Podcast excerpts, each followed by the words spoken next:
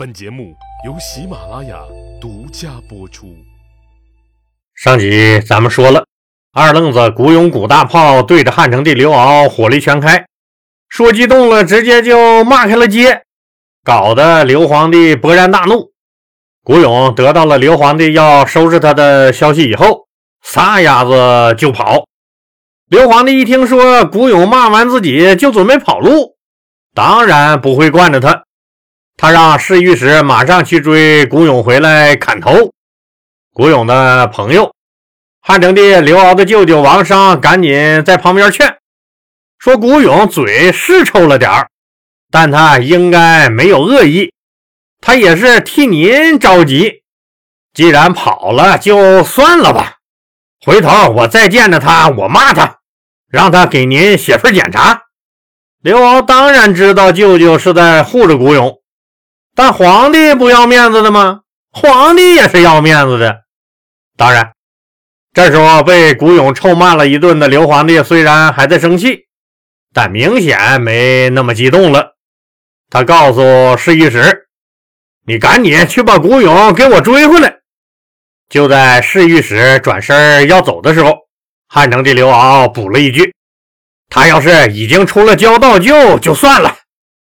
交道旧是个地名啊。”位于首都长安西北六十里地的地方，刘皇帝的意思就是，古勇要是已经跑出京城六十里地，那就算他小子命大，就给舅舅一个面子，不追究他了。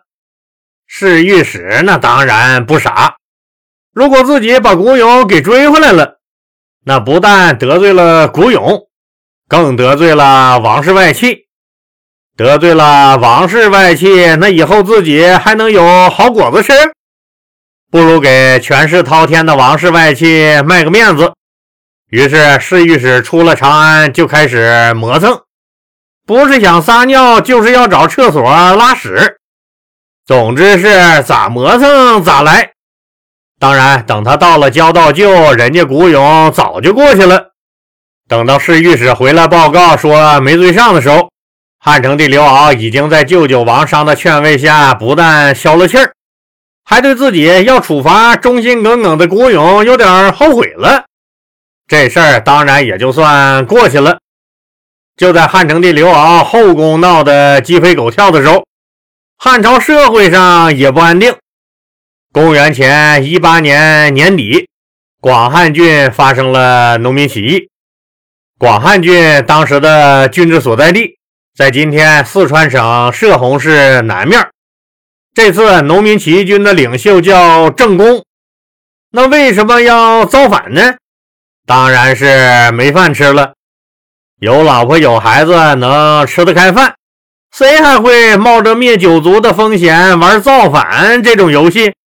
这不纯扯淡吗？那具体发生了啥事儿，导致老百姓非起义不可呢？起义军领袖郑公又是个什么人呢？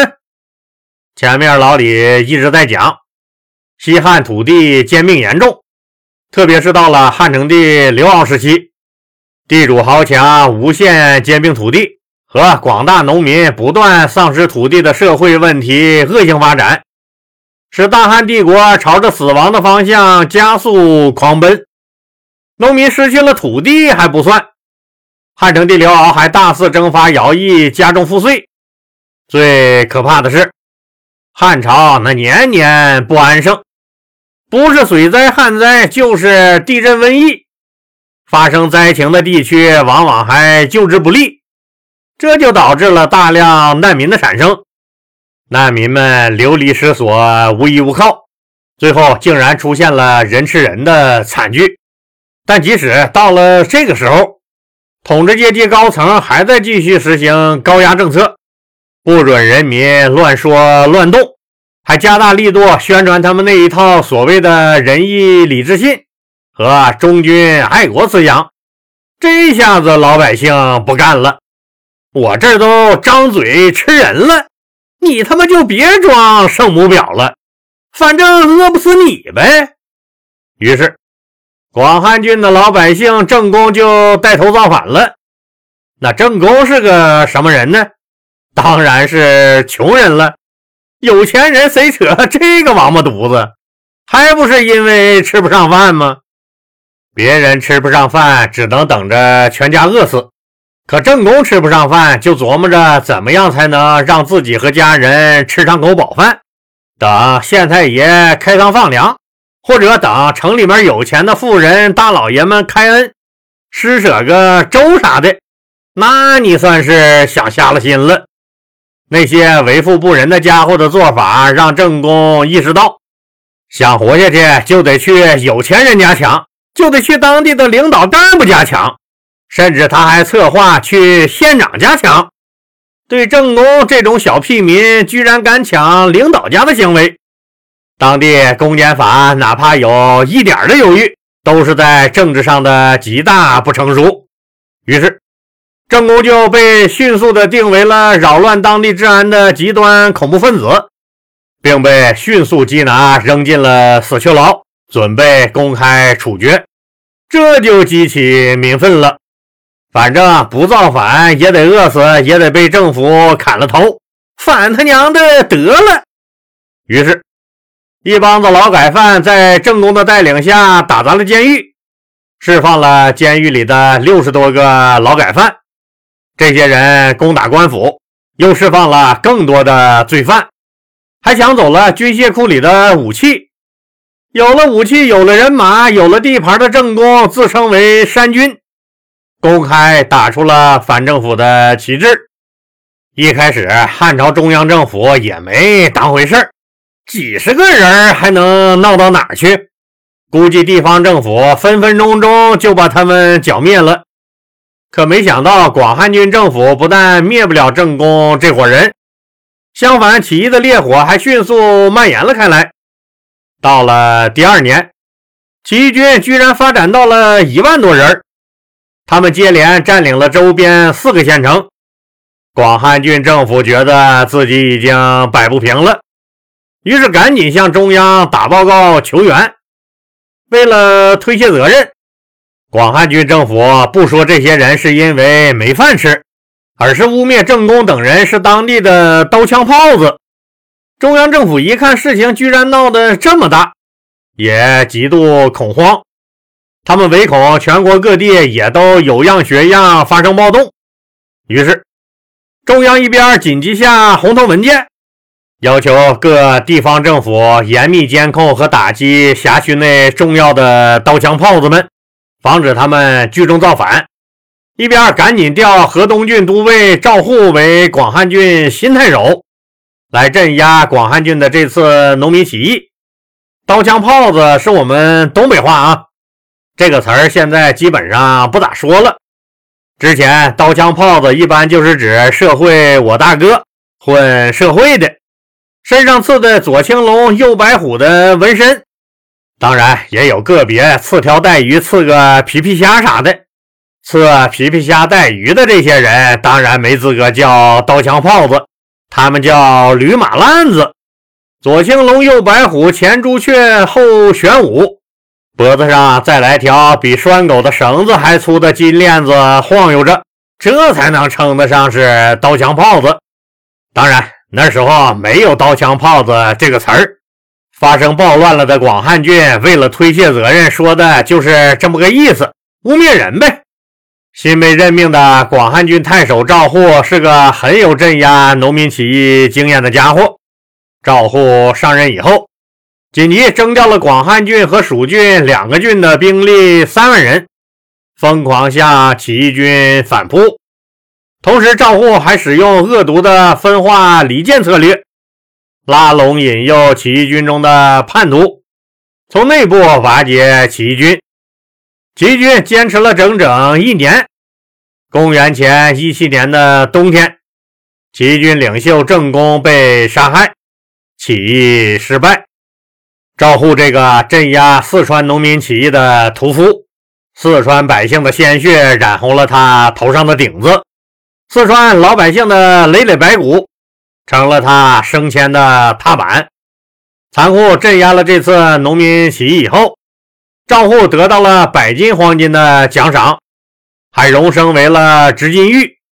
执金玉可就厉害了啊！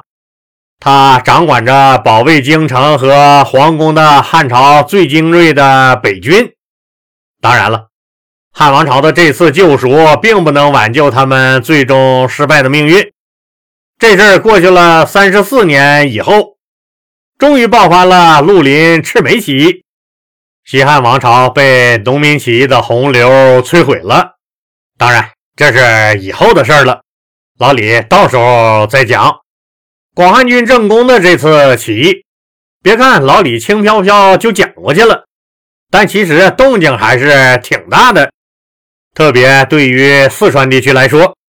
这属于是新盖的厕所蹲第一坑，史无前例呀！为啥这么说呢？因为这是四川地区有史可查的首次农民起义，广汉郡老百姓正宫，也就是四川历史上有记载的第一位农民起义领袖。再从现实意义上来说，当时的广汉郡有十六万七千四百九十九户人家。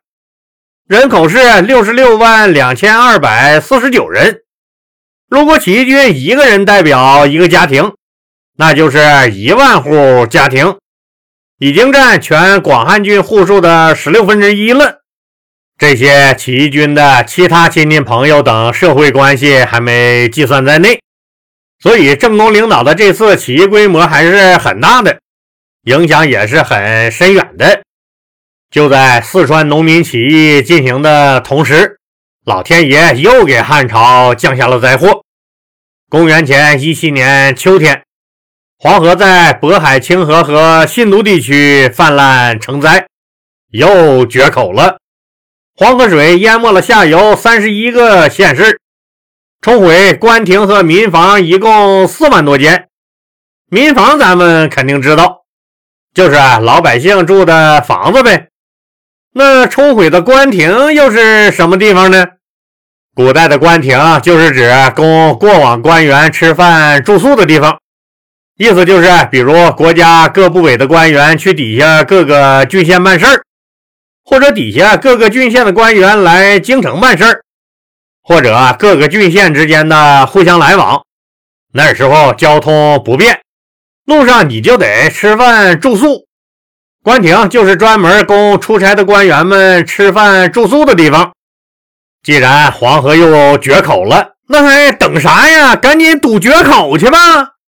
就在中央发动广大干部职工统一思想，准备去堵黄河决口的誓师大会上，有一个人公开唱起了反调。他建议国家不要着急着去堵黄河的决口啊！黄河决口不堵？那怎么行？那是要淹没农田、冲毁房屋、淹死人的。提这个建议的人不是蠢就是坏，要不就是疯了。可大家一看，阻止大家去堵黄河决口的人是李寻，大家就有点蒙圈了。李寻人家可是大学问家，他对《尚书》《易经》均有较深的研究造诣，更是一位研究图谶之学的高人。那啥是个图谶之学呢？先看这俩字儿，图就是图画图片的那个图，谶就是一语成谶的那个谶。我们现在很多人对预言和预言家都不太感冒，觉得这些人就是骗子。其实，在古代，很多预言都是经过严肃的逻辑推理得出的，所以在中华古文化中。这门学问被称为图谶之学，也可称为谶纬之学。图谶在中国文化中的影响是很大的，它是通过宇宙法则来对人事物理、一切事儿、一切理进行逻辑推测。在历史的长河中，在各国的思想家中，预言家也是占有一定比例的。一句迷信就把他们都否定。当然是最容易的事儿，但是如果咱们自己不懂，那是不是就不该着急着轻易给人家下结论，说人家那些都是迷信呢？咱们更应该多问问为什么？为什么都说是迷信的东西，却能几千年延续下来？为什么每个时代都会拥有众多坚定的支持者、拥护者？为什么几乎最睿智的人都要去研究它呢？所以提出不要着急去赌黄河决口的李寻，既是个大学问家，又是一位研究图谶之学的高人。显然，人家李寻既不蠢也不坏，更没疯。那他为什么不让去把黄河决口堵住呢？咱们呢，下集接着说。非常感谢您的收听。